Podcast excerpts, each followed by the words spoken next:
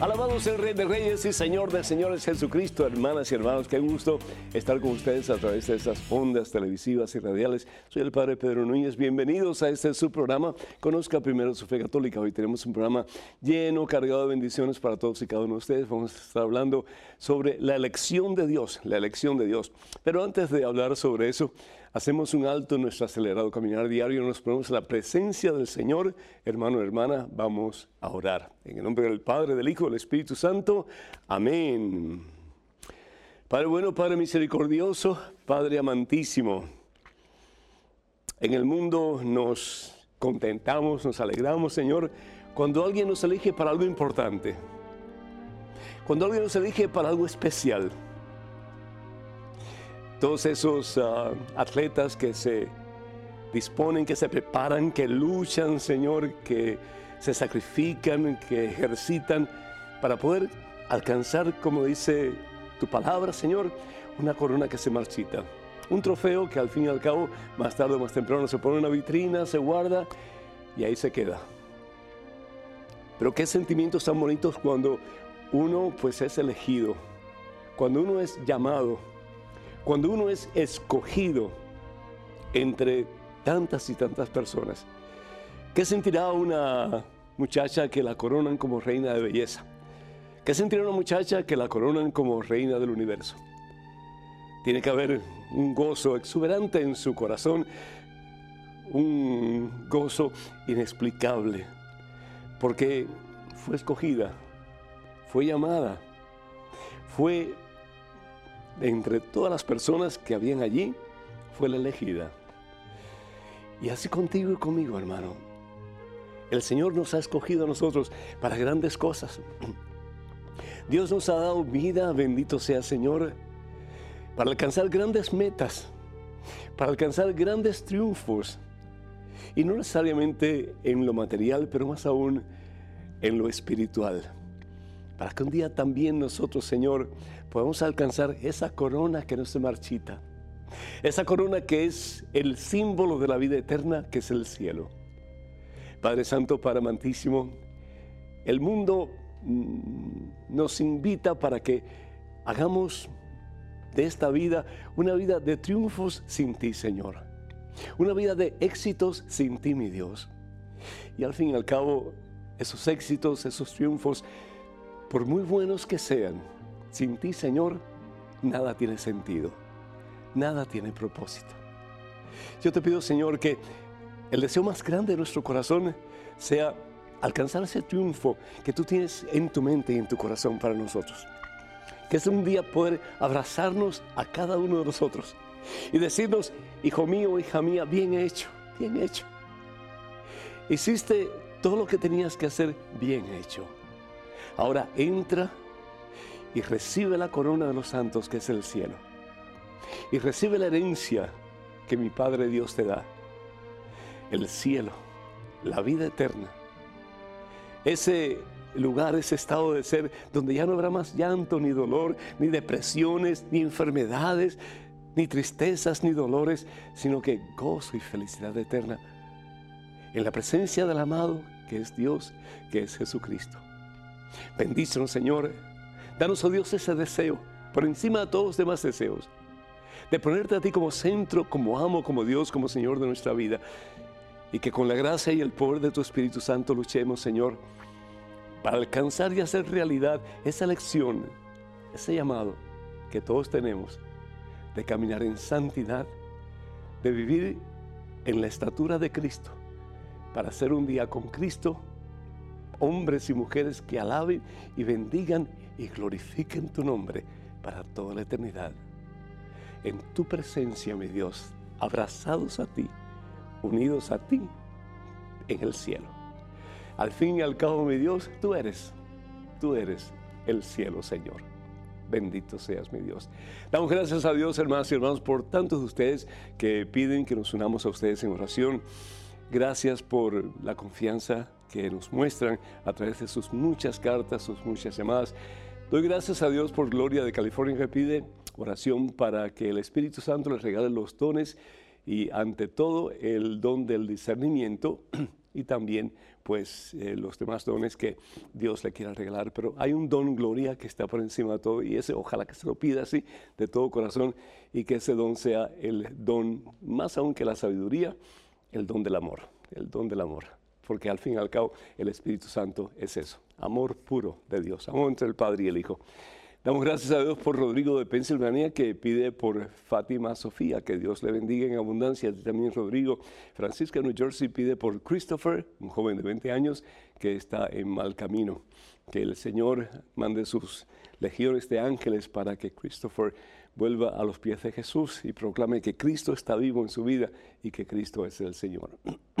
Julia de New Jersey pide por la familia Cruz, que está pasando por una situación difícil, que el Señor les bendiga a todos y que experimenten el poder transformador de Cristo Jesús en este tiempo en sus vidas. Juan de Aguascalientes, México, dice que le gusta el programa. Gracias, Juan, que Dios te bendiga. Nos gusta a nosotros poder compartir con ustedes también muchísimo. Y damos gracias a Dios por todos aquellos que solicitan oración a través de la página de este servidor en Facebook. Que el Señor supla sus necesidades en superabundancia y que ustedes puedan experimentar poder del amor de Dios. Y también quiero decirles, hermanos, como usualmente lo hacemos, que la única página oficial del Padre Pedro Núñez en Facebook es precisamente facebook.com diagonal ppedro Núñez, facebook.com diagonal ppedro Núñez. Tengan cuidado de esos perfiles falsos que piden dinero para misiones en mi nombre. Nosotros no lo hacemos y no pensamos hacerlo jamás. Así que tengan eso en mente, por favor. Estos días yo quiero compartir con ustedes, pues, algo que para mí está muy cerca de mi corazón, que es la elección que Dios nos hace, el llamado que Dios nos hace. Y Dios a todos nosotros nos prepara un camino. Al fin y al cabo, el camino es el mismo. Su nombre es Jesucristo. Y Él nos dice que no hay otro camino. El camino al cielo es Jesús. La, eh, la, eh, el Evangelio según San Juan, capítulo catorce, versículo seis, Jesús bien claramente lo dice. Yo soy el camino, yo soy la verdad, yo soy la vida. Nadie va al Padre sino a través de mí. Jesús es el camino. Pero en ese camino hay múltiples, múltiples llamados. Unos son llamados a eh, las ciencias, otros son llamados a las letras, otros son llamados a producir programas, como en el caso de Pablo y de Marisela, y tantas otras personas más. Y hay otros que son llamados a otras cosas. Y dentro de esas otras cosas, un llamado muy particular es a la vida consagrada. Tanto la vida de las religiosas que viven en comunidad, ya bien sea monjas, como por ejemplo las monjas de, de, de aquí, de E W T N, que fundó Madre eh, Angélica, o pueden ser mm, frailes, como los que están aquí, frailes franciscanos que ayudan, apoyan, aportan sus conocimientos, sus talentos para que este ministerio siga adelante en múltiples maneras. Eh, hay muchísimas órdenes, tanto de mujeres como de hombres, comunidades religiosas de mujeres y de hombres, son incalculables y todos tienen un llamado especial. Llamado a trabajar con los enfermos, llamado a trabajar con los moribundos, llamado a trabajar en la evangelización, llamados a trabajar con niños, con huérfanos, llamados a trabajar con personas que están en la calle, no tienen a dónde ir.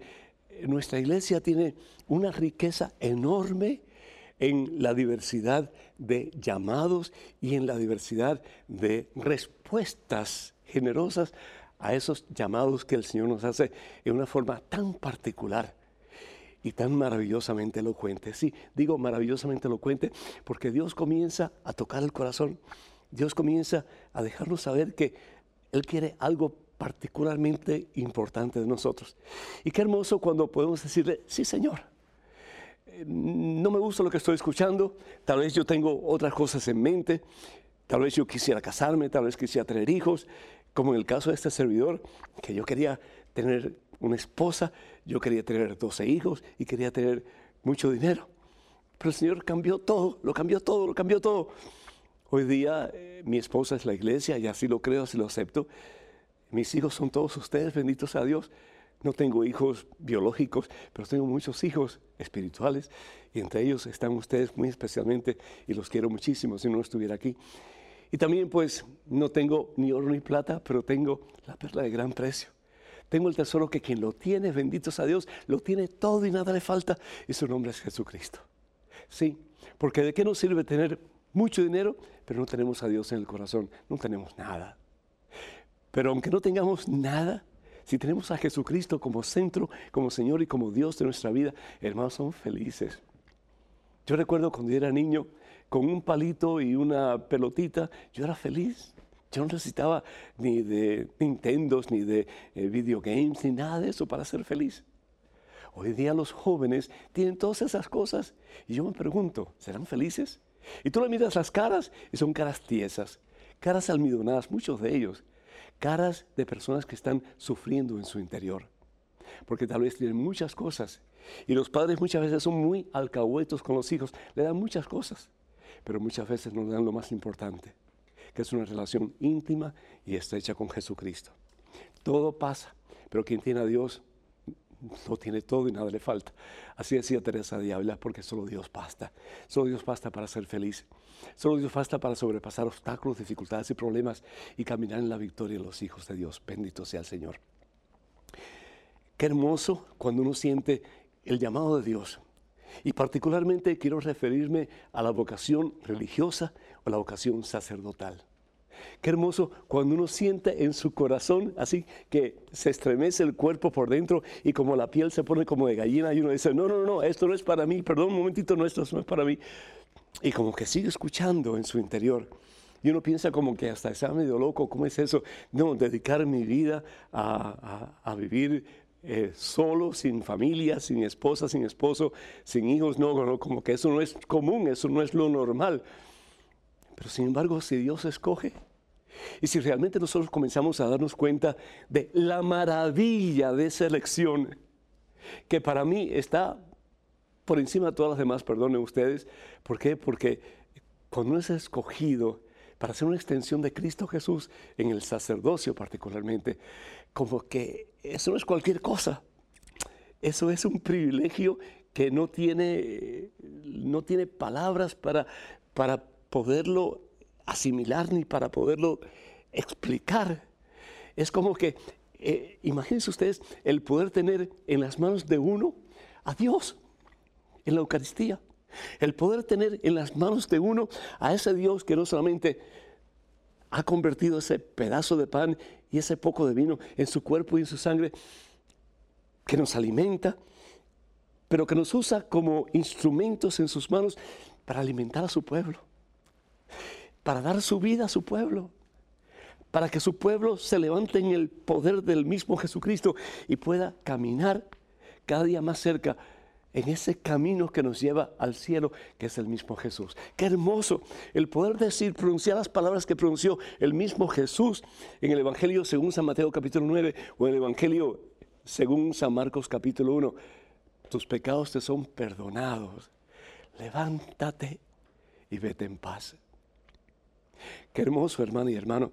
El Evangelio según San Lucas, en el capítulo cinco, cuando el Señor le dice a Pedro, desde ahora en adelante tú serás pescador de hombres. Eso no quería Pedro. Pedro quería seguir pescando en su laguito ahí de Galilea, pero Jesús lo llama a otra cosa. Lo llama a un oficio, lo llama a un ministerio, lo llama a un servicio incalculablemente maravilloso. Pedro es llamado por el mismo Jesús a hacer lo mismo que hace Jesús, a ser pescador de hombres. Esa fue la vida de Jesús. Pasó por este mundo pescando hombres, llevando almas a una relación más íntima con Dios. Y ese es el ministerio del sacerdote, del religioso, y sí de la religiosa, llevar almas a los pies de Jesús. Yo estaba leyendo el otro día una pequeña carta de unas religiosas, todas jovencitas, y todas con sus hábitos, etcétera.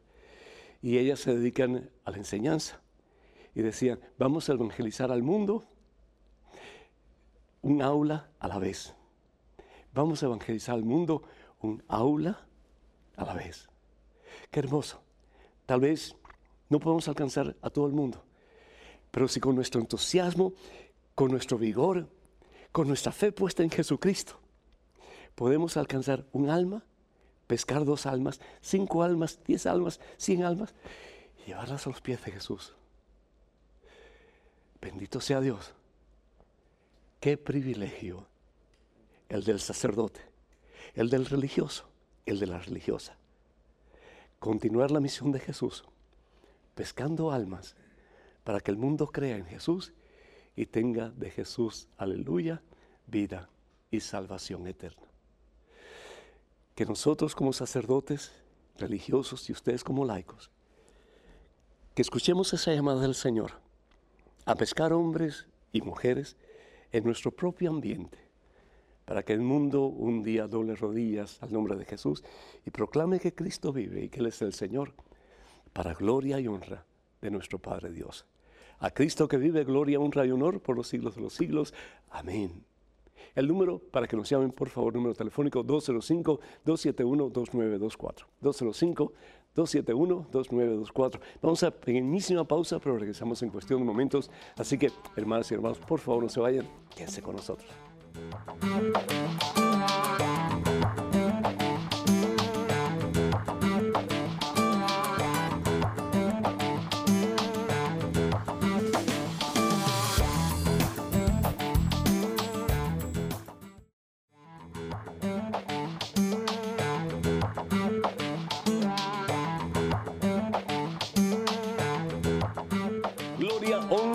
Al Rey de Reyes y Señor de Señores Jesucristo, hermanas y hermanos, bienvenidos a este, su segmento de este programa, su programa Conozca Primero su Fe Católica. Soy el Padre Pedro Núñez. Tenemos a Jesús vía telefónica desde México. Jesús, ¿me escuchas? Sí, Padre, lo estoy escuchando. El Señor te bendiga y te haga santo, Jesús. Igualmente, Padre. Ah, espero y lo recibo. ¿Cómo estás, mijo? Pues aquí pasándola. Pasa. Aquí con, la, con las dudas que, que, que tenemos y que decimos, bueno, ¿por qué? ¿Por qué son estas cosas, verdad? ¿Sabes una cosa, Jesús? Así decía eh, Santo Tomás de Aquino. Y decía, el ser humano tiene que, en sus dudas, preguntar. Y cuando deja de preguntar, deja de ser humano. Así que siempre Así vamos a estar preguntando y buscando la verdad en las respuestas que recibimos. Pues te agradezco y te felicito. Adelante con tu pregunta, por favor. Padre, yo yo no entiendo por qué en W T N este, me gusta ver la misa que todos los días. Sí. Pero por qué no no dan la paz como la dan en, en otros lados, en, sí. en, en diferentes partes. Sí. sí. La, la, la veo en otras partes en la misma televisión o la sí. o, o la veo este, físicamente. Sí. Y me encuentro con que no dan la paz en, en W T N. Uh-huh. Y, y esa es mi pregunta, ¿por qué? Tienes toda la razón. En la misa de W T N no dan la paz. Tienes toda la razón, tienes toda la razón, Jesús. Esa fue un, una, una petición de, de nuestra Madre Angélica eh, para de esa forma estar seguros de que eh, la Santa Misa iba a ocupar un formato bien estructurado eh, y no se pasara el tiempo, ya que había otras, uh, otras cosas que seguían. Y pues al fin y al cabo, Eh, ella, eh, aunque de descendencia italiana, pero una mujer eh, muy norteamericana en ese aspecto, pues había que tenerlo todo exactamente programado al dedillo. Entonces, para eh, evitar que se alargara la misa un poco más y que hubiera más tiempo tal vez para la reflexión después de las lecturas, la homilía, entonces ella optó por ese camino. Eh, quiero decir para... para que estemos conscientes de esa realidad, que la, la, la dádiva de la paz o la celebración de la paz en la Santa Eucaristía no es obligación. Eso depende, ¿verdad?, del sacerdote o en este caso de esta institución. Por otra parte, veo los grandes beneficios de, de dar la paz. Eh, estamos en un mundo excesivamente convulsionado, donde hay muchísimos problemas a consecuencia de divisiones, de eh, sectarismos, de problemas de, de imposición de poder, tantas cosas, ¿verdad?, que no solamente quitan la paz al mundo, pero hace que el ser humano esté dividido y hasta vaya a la guerra y mate. Y necesitamos paz. Y al fin y al cabo el príncipe de la paz es Jesucristo. Jesús es paz. Y por eso Jesús dice en los evangelios, mi paz les dejo, mi paz les doy. Eh, no como el mundo da la paz, que es muy superficial. La paz que da Jesús es la paz que dura y dura para siempre. Y por eso la importancia, pues, en la Santa Eucaristía de darnos la paz. Y aunque solamente sea, pues, una especie de rito que muchos eh, no lo toman al pie de la letra y no lo llevan al corazón, ni lo viven tampoco muchas veces, pero sí nos hace recordar que somos instrumentos de la paz. Como bien decía San Francisco de Asís, hazme, Señor, instrumento de tu paz. Y que no solamente lo diga de la boca para afuera, pero que lo viva con mi corazón y con mi vida vivida de acuerdo al príncipe de la paz, que es Jesucristo. Muchísimas gracias, Jesús, por tu pregunta. Y bueno, pues, eh, si tú me permites, yo voy a mm, pedirle a los hermanos mm, frailes que exploren esa posibilidad, por lo menos en algunas situaciones, de que se pueda ofrecer el signo de la paz. Que Dios te bendiga. Gracias. Tenemos en estos momentos un correo electrónico con una pregunta. Adelante, por favor. Padre Pedro, en respuesta a un oyente de Massachusetts sobre la celebración de un matrimonio, usted afirmó acertadamente dos cosas. Primero, son los propios contrayentes quienes se administran el sacramento. Segundo, la Iglesia Católica es la custodia de los siete sacramentos. Seguidamente me ha parecido que usted le decía que no había matrimonio sacramental fuera de la Iglesia Católica. Sin duda que esto no es así. Solo los católicos estamos obligados a la forma canónica en la celebración del matrimonio. Los demás bautizados pueden celebrar válida y lícitamente el matrimonio, recibiendo el sacramento fuera de nuestra Iglesia Católica. Respetuosamente, Marcos Luis, Colonia del Sacramento, Uruguay. Marcos Luis, no, no. Entonces, un sacerdote que deja los hábitos, ya no es sacerdote, se va con una mujer, y eso no es una cosa que no exista, porque sí existe. Quiere decir que esa persona puede seguir celebrando los sacramentos. Quiere decir que esa persona puede seguir mmm, casando, puede seguir eh, confesando. Es decir, no, no, tenemos que estar en comunión con la Iglesia. Y es a la Iglesia a la cual Jesús da ese privilegio.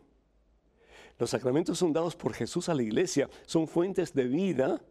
Si realmente estamos conscientes de lo que estamos recibiendo en cada sacramento, que recibimos la fuerza, el poder del Espíritu Santo, ¿para qué? Para más y más ser como ese que es el Santo, a quien queremos imitar y a quien queremos unirnos, que es a Jesucristo. Entonces, cuando estamos en desunión, cuando estamos en, separados de la Iglesia que Jesús instituye sobre Pedro y los demás apóstoles, ahí no hay comunión, y por lo tanto, al no haber comunión, el sacramento no es válido, no es válido. Fíjese o fíjate, no sé eh, cómo, cómo decirte, perdona, pero eh, el, la mayoría de los, de los hermanos protestantes evangélicos tienen uno o dos, lo que ellos llaman sacramentos. Entre ellos está tal vez el bautismo y está tal vez, pues, la, la Eucaristía, pero eh, la mayoría de ellos no creen que Jesús está presente en esas formas consagradas. Eh, hay diferencia entre algo que es válido y algo que es lícito. Por ejemplo, un matrimonio eh, se casa por lo civil, es lícito el matrimonio, es decir, es legal, pero no es válido, no es un sacramento. Una persona se puede casar fuera de la Iglesia Católica con una persona que no es católica, y si él es católico o ella es católica, es decir, ese matrimonio es lícito, es legal, pero no es un sacramento, no es válido. ¿Por qué? Porque no está dentro de lo que es la comunión de la Iglesia, se ha hecho fuera de la comunión de la Iglesia, y por lo tanto no es un sacramento que la Iglesia dice es eh, una, un, un, un acto lícito, un sacramento que es lícito porque está desconectado de la Iglesia de Jesucristo.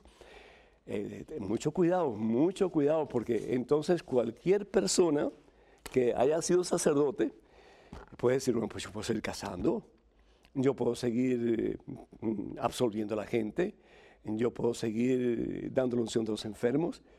No, por el amor de Dios, eh, mucho cuidado.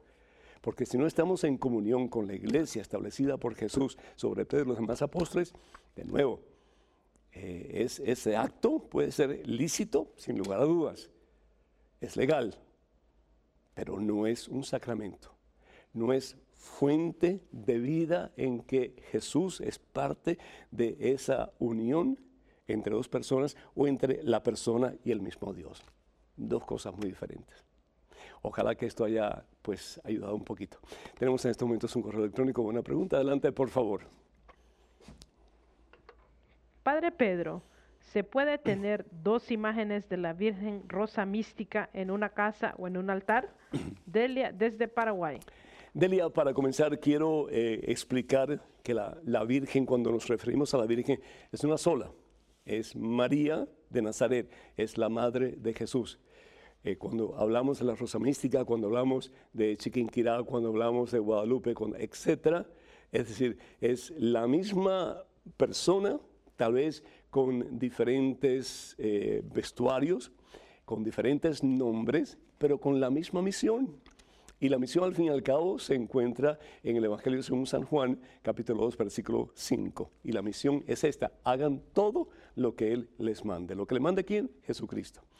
Eh, Si tú tienes dos imágenes de la Rosa Mística, es decir, María, Rosa Mística, y cuando hablamos de la Rosa Mística estamos hablando de esa que se ofrece completa, totalmente, como flor de agradable perfume a Dios. La vida de María fue una vida de agradable perfume a Dios. Entonces, pues eh, estamos claros, pero es la misma persona, no es diferente persona. Cuando tenemos dos Eh, pues eh, pinturas o imágenes de, de María bajo la misma advocación o diferentes advocaciones, no hay ningún problema. Es igual que cuando tú tienes dos fotografías de tu mamá en el mismo lugar. Ahora, una pregunta te quiero hacer: ¿por qué dos eh, imágenes o dos pinturas de María Rosa Mística en el altar de tu casa? Si eso Eh, fue obsequio de dos personas que te quieren mucho y las tienes ahí, pues para no ofenderles y para recordarles en alguna forma que tú aprecias su regalo, pues está bien, no hay ningún problema. Ahora, si eso fue eh, como que hechura de tu pensamiento y pusiste dos imágenes o dos pinturas o como fuera de la Virgen María bajo la misma advocación, si esa es tu decisión y nadie te regaló eso, en fin, yo te sugeriría que pusieras una ahí y otra pusieras en otro lugar, porque para comenzar, dos imágenes o dos pinturas o dos íconos de la misma advocación de la Virgen, como que, para comenzar, desde el punto de vista estético no luce bien.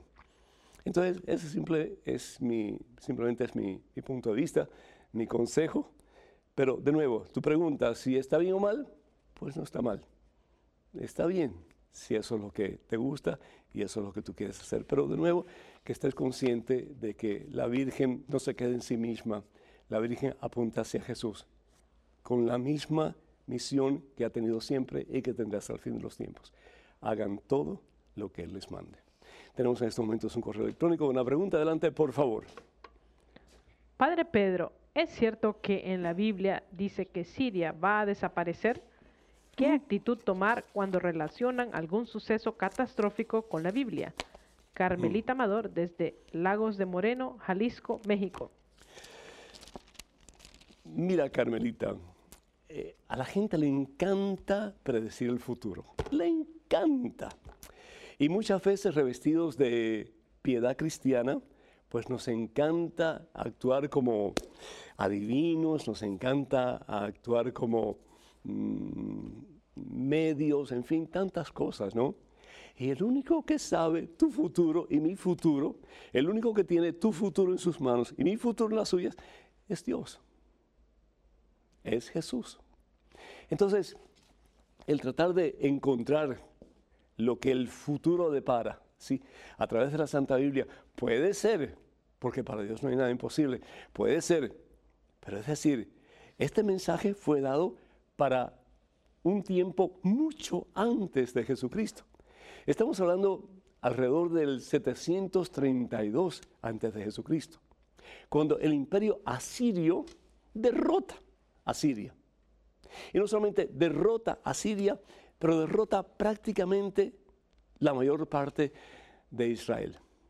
¿Por qué? Porque en ese tiempo, sobre todo la tribu de Efraín estaba muy conectada con Siria, porque Siria era como protector de Efraín y de otras partes de Israel también. ¿El problema cuál fue? En el caso de Israel, que se unió a una sociedad pagana. Con tal de ser protegida por Siria, entonces, ¿qué fue lo que pasó? Permitió que la influencia pagana comenzara a hacer estragos en su fe monoteísta. Y así pasa, o nosotros cambiamos al mundo, o el mundo nos cambia a nosotros. Y por eso hoy día, si vemos nuestra realidad, tantos cristianos, que si tú los miras, tú dices, ¿y cuál es la diferencia entre este cristiano y este pagano? Muchas veces no hay ninguna. Muchas veces no podemos diferenciar entre un cristiano y un pagano, porque estamos tan influenciados por teorías y por doctrinas paganas que no hay diferencia. Eso fue lo que le pasó al pueblo de Israel. Por buscar protección de Siria, entonces el resultado fue que no solamente Siria, estando apartada del único verdadero Dios, pero protegiendo al pueblo escogido por Dios, para que fuera un signo visible de su presencia en el mundo entero, pues hizo que el pueblo de Dios comenzara a hundirse en el paganismo. Y la palabra de Dios aquí en el profeta Isaías, en el capítulo diecisiete, versículo uno en adelante, dice, Damasco ya no será más una ciudad. Y cuando habla de Damasco, la palabra de Dios, tenemos que tener en cuenta que Damasco representa toda Siria. Y eso de nuevo en el setecientos treinta y dos sucedió. Fue invadido por el imperio asirio y la ciudad y gran parte de Siria se vino abajo. ¿Mm? Damasco ya no será una ciudad, y era una ciudad poderosa. Una ciudad, verdad, que eh, tenía una de las riquezas acumuladas más grandes del mundo en aquel entonces, sino que será un montón de escombros. Y eso pasa cuando nos apartamos de Dios, cuando caminamos en caminos en dirección opuesta a la voluntad de Dios. De nuevo, como dice San Pablo, las consecuencias son siempre destructivas, es siempre la muerte. Tenemos en estos momentos a Clara, vía telefónica desde California. Clara, ¿me escuchas? Ajá, ¿cómo estás, padre? Bendecido en Victoria, y ahora que te escucho Ay, con ese contenta. ánimo, pues más ánimo tengo yo. Ay, contenta de oírte. Gracias, Clara, gracias, Ay, bienvenida. Ay, mi amor, te adoro. Ay, no, adorar solamente este, a Dios, mira, ¿verdad? Pero me quieres ajá. mucho, ¿sí, verdad? Sí. Sí. A adelante, mira, Clara, adelante. Lo que quiero es hacerte una pregunta. Con todo gusto. Ajá, mira, que yo oigo, yo veo la misa todos los días. Ah, qué bueno. Aquí. Entonces yo siempre estoy oyendo, este es el Cordero de Dios que quita el pecado del mundo. Digo, Dios mío, si el único que quita el pecado es Dios Cristo Jesús, ajá. ¿cómo va a haber un animal quitando pecado? Ah, ¡qué belleza! Está muy bien, está muy bien. Pero ¿sabes una cosa, Clara?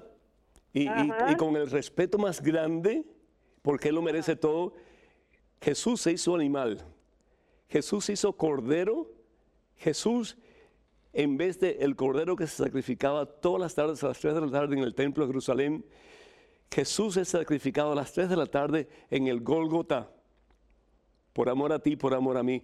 Él tomó el lugar del cordero expiatorio que se mataba cada día a las tres de la tarde, y Él, dice el profeta Isaías en el capítulo cincuenta y tres, versículos cuatro y cinco, dio su vida para que por sus llagas tú y yo seamos liberados, seamos sanados, seamos salvos. Él es el Cordero de Dios que quita el pecado del mundo, apuntaba Juan Bautista cuando Jesús se presenta cerca del Jordán donde Juan Bautista estaba bautizando. Jesús es el Cordero, es la víctima expiatoria. Por eso es que la hostia, la palabra hostia, significa víctima. La hostia consagrada, la hostia consagrada es Jesús, la víctima, el Cordero que se ofrece por tu salvación y por la mía. Él toma tus pecados y los míos y los crucifica en la cruz, para que tú y yo ya no muramos, sino para que creyendo en Él, como dice su palabra, Juan capítulo tres, versículo dieciséis, tengamos en Él vida y salvación eterna. Qué hermoso. Clara, muchísimas gracias por tu llamada, muchísimas gracias por tu entusiasmo, por tu cariño hacia nosotros, que Dios te bendiga siempre y que sigas creciendo en estatura y en santidad ante Dios y ante los seres humanos. Hermanos y hermanos, el número telefónico es el dos cero cinco, dos siete uno, dos nueve dos cuatro. No dejen de llamarnos con sus preguntas, sus comentarios, sus dudas, etcétera. dos cero cinco, dos siete uno, dos nueve dos cuatro. Vamos a una pequeñísima pausa, pero regresamos en cuestión de momentos, así que por favor no se vayan, quédense con nosotros.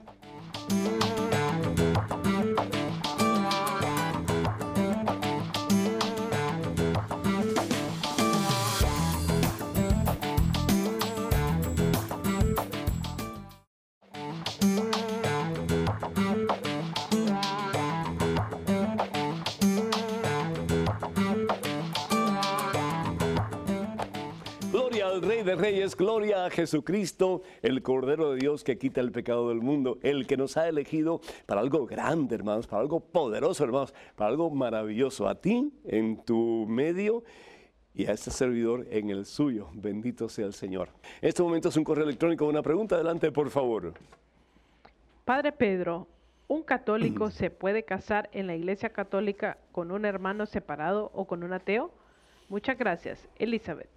Elizabeth, con todo gusto, eh, no sé si eres tú la persona que se va a casar, pero si eres tú, una persona que tú conoces, tenga mucho cuidado esa persona, o si eres tú, mucho cuidado, porque mientras más distancia, mientras más diferencia haya entre los cónyuges, más problemas también van a haber. Eh, lo importante es que hay un tiempo de noviazgo, un tiempo en que se puedan Eh, compenetrar a los dos, y lo digo en una forma eh, saludable, sin, sin meterse en relaciones sexuales ilícitas, en una forma saludable, que se conozcan. Para eso es el noviazgo, un tiempo de conocerse, un tiempo de ver dónde está el otro y qué es lo que se puede hacer para buscar puntos de encuentro, puntos de acuerdo entre él y ella.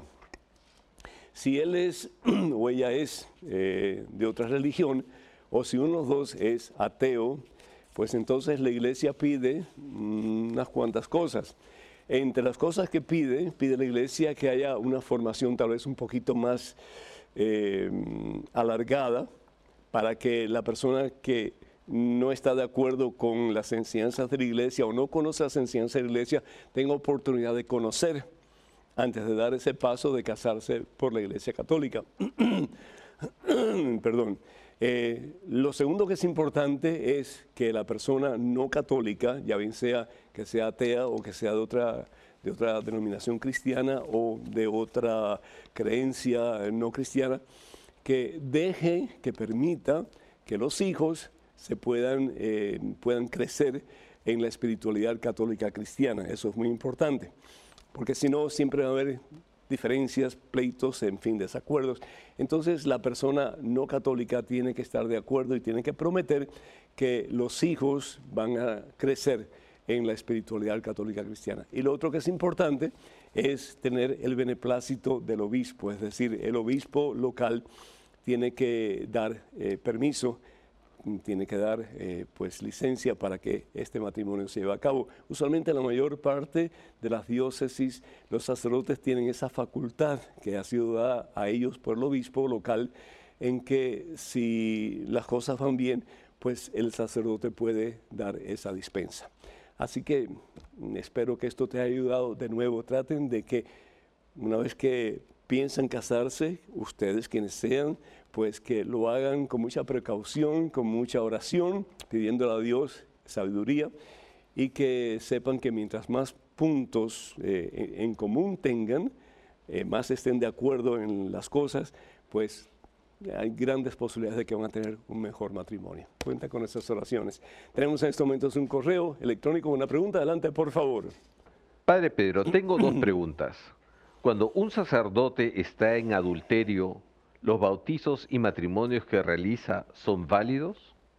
En segundo lugar, ¿es sacrilegio tener en casa un poco de los óleos? Edmundo. Hermano, muchísimas gracias. Voy a comenzar respondiendo la segunda pregunta.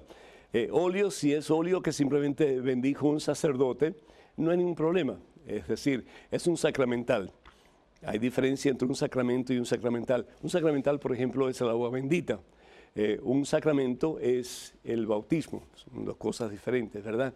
Entonces, si el, el óleo o los óleos que tú tienes simplemente fueron bendecidos por un sacerdote, Eh, para orar por una persona enferma, para eh, pedir al Señor eh, unción de su Espíritu Santo, es decir, eh, cosas que podemos hacer nos, los laicos, nosotros eh, como, como laicos, aquí me incluyo yo, aunque realmente no soy, pero para ser parte de, de, de esta respuesta, pues entonces se puede hacer. Ahora, si el óleo fue bendecido el día de la misa crismal, es decir, el día en que el obispo de esa localidad bendijo esos aceites, esos aceites son para el uso exclusivo de los sacramentos, ya bien sea la confirmación, ya bien sea el bautismo, ya bien sea eh, la unción de los enfermos, es decir, solamente para uso de los sacramentos, signos visibles de la presencia de Jesús. Entonces, el tener esos óleos bendecidos por el obispo en casa es algo que no es correcto. Eh, yo no sabría decirte si es un sacrilegio o no, pero es algo que no está permitido y que no se debe hacer y por lo tanto puede ser causa de un, una falta grave. La otra cosa en relación a un sacerdote que está en adulterio, ¿cómo sabes tú que está en adulterio? Es decir, ¿lo viste? ¿O alguien te lo dijo? Eh, ¿O eso es lo que se está eh, diciendo en la comunidad? Ten mucho cuidado, ten mucho cuidado, porque desafortunadamente, como dice Santiago, la lengua es instrumento de veneno mortal. Con ella bendecimos a Dios y con ella maldecimos al ser humano creado a imagen y semejanza de Dios. Si tú estás seguro de que ese sacerdote está fornicando, es decir, está teniendo relaciones sexuales ilícitas, yo te recomiendo en el nombre del Señor Jesús que vayas al obispo, que pidas una audiencia con el obispo. No te metas tú a buscar eh, reconciliación entre el sacerdote y Dios o la comunidad. No, no, no, no. Ve directo al obispo, explica la situación, dile cuáles son tus causas para tú creer que este hermano sacerdote está teniendo esa situación promiscua, sí, porque es una relación ilícita. Él está faltando, si eso es cierto, a su promesa de ser casto hasta la muerte. Eh, y deja que el obispo tome eso en sus manos. El obispo tiene bajo responsabilidad eh, de, de, de, de pena de pecado de averiguar la situación y de dar algún tipo de respuesta, no solamente a la feligresía, pero también a cualquier persona que pida una respuesta a esa situación. Entonces, uh, si tú estás convencido, si estás bien seguro de que este hermano sacerdote está en esa situación, pues deja que el obispo se encargue, entre otras cosas que va a hacer el obispo, no solamente averiguar lo que este sacerdote está haciendo, pero también ayudarle para que él salga de esa situación. No estoy diciendo que regrese a sus facultades eh, sacerdotales, pero sí que por lo menos esté consciente de que está muy mal, si es que esa es la realidad, y ayudarlo a reconciliarse con Dios. Pero ya ese es, ya ese es la, la, la, el, el rol, el papel, ya esa es la, la situación del obispo. Así que muchísimas gracias por tu confianza, por tu llamada, por tu, por tu pregunta, y cuenta con nuestras oraciones, que se pueda resolver la situación para toda la comunidad, para el sacerdote, y que todo sea de acuerdo a la santa voluntad de Dios para el mejor bien de todos. En estos momentos tenemos un correo electrónico, una pregunta. Adelante, por favor. Padre Pedro, tengo amigas católicas que están polemizando, pues según ellas el Papa Francisco ha dicho que el infierno no existe. Les trato de decir que no es cierto, pero desean que sea un religioso quien lo explique. Atentamente, Dunia. Dunia, eh, ese, ese revolú, como dicen en Puerto Rico, lo causó un periodista italiano llamado Eugenio Scalfari. Y él, en, ni fue una entrevista realmente, porque él no, no llevaba ni grabadora, ni llevaba tableta, ni llevaba eh, nada con qué escribir. Eh, pero él sacó la conclusión después de hablar con el Papa, y eso fue en, mil, en 2000, ¿qué? En, en, sí, creo que fue en 2014, creo que fue en 2014, que el Papa decía que el infierno no existe, y eso es horriblemente eh, falso, porque el Papa en varias ocasiones ha hablado del infierno, el Papa en varias ocasiones ha hablado y sigue hablando sobre Satanás. Y una de las cosas que él ha dicho y ha repetido es que no debemos de tener diálogo con Satanás, no debemos de dialogar con Satanás. Eh, y, y, y este hombre sigue insistiendo, sigue insistiendo que, que, que el Papa ha dicho tal cosa. Eh, eso, eso es una mentira total, completa. Me parece que hace poco tiempo lo volvió a decir, unas semanas atrás. Eso es, eso es ridículo. Lo que él está tratando de hacer, y Dios me perdone, pero lo que él está tratando de hacer es que haya más personas interesadas en su publicación. Pero no se está dando cuenta de que está haciendo el juego a Satanás, que está confundiendo muchísima gente y que está llevando a mucha gente a la deriva. Es decir, a caminos escabrosos y caminos torcidos que nada tienen que ver con el camino que es Jesucristo. A, a, a mí me da pena porque... Eh, es decir, un hombre bueno, un hombre de Dios, un hombre que ha traído a la iglesia, y no solamente a la iglesia, al mundo entero, un, una frescura, ¿verdad?, de, de hacernos conciencia de que la iglesia tiene que estar siempre al servicio de todos y particularmente de los más necesitados. Y cuando hablamos de los más necesitados, no solamente estamos hablando de los más pobres materialmente, estamos hablando de todos aquellos que experimentan miseria, tanto material como espiritual, como psicológica, y que tal vez necesitan el amor de Dios. Y que a veces nosotros, porque nos sentimos más santos o mejores o eh, más puros que otros, pues no extendemos nuestras manos para ensuciarlas y para ayudarlos a ellos a levantarse de su miseria y darles la oportunidad de un nuevo comienzo en Cristo Jesús. Este Papa no solamente habla de la importancia de extender la mano, este Papa lo hace, y lo hace constantemente. Y qué pena que personas como Scalfari se está eh, dejando eh, seducir por el mismo Satanás para hacernos pensar que el Papa realmente está yendo en contraposición a las enseñanzas de la Iglesia. El Papa Francisco nunca haría eso. Oremos por el Papa, ¿sí?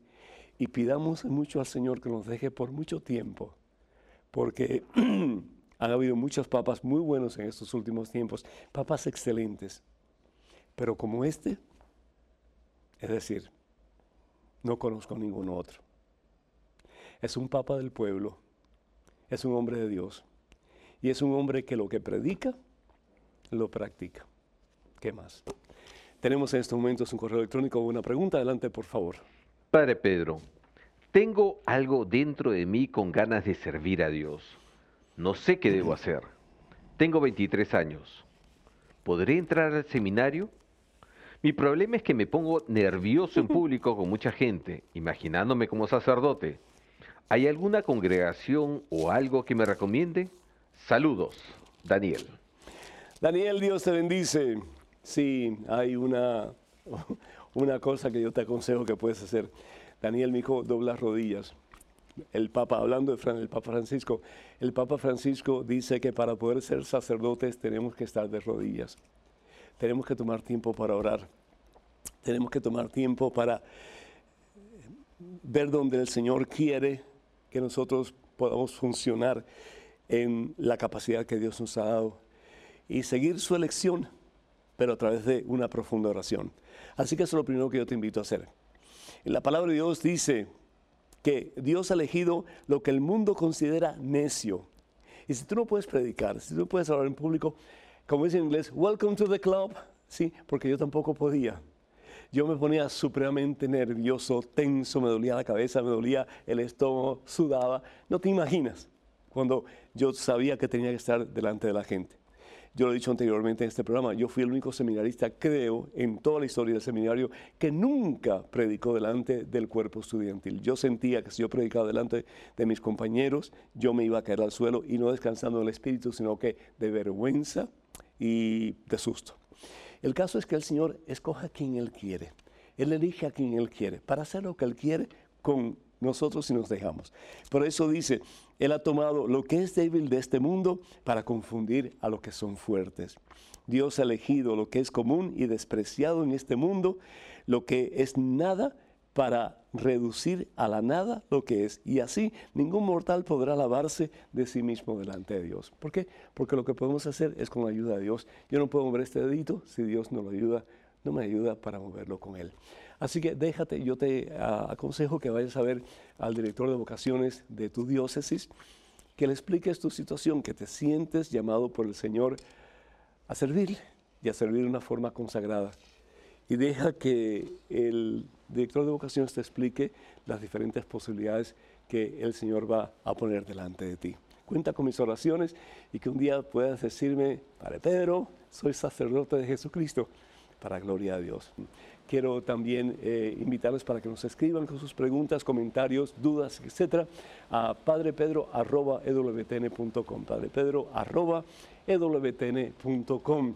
Y les invitamos para que sigan orando por nuestras necesidades y también para que nos apoyen económicamente cuando ustedes puedan. Suscríbanse a la página de este servidor en Facebook, la cual es facebook punto com diagonal p pedro núñez. En nombre del Padre, y del Hijo, y del Espíritu Santo. Hasta el próximo miércoles, Dios mediante. Thank you.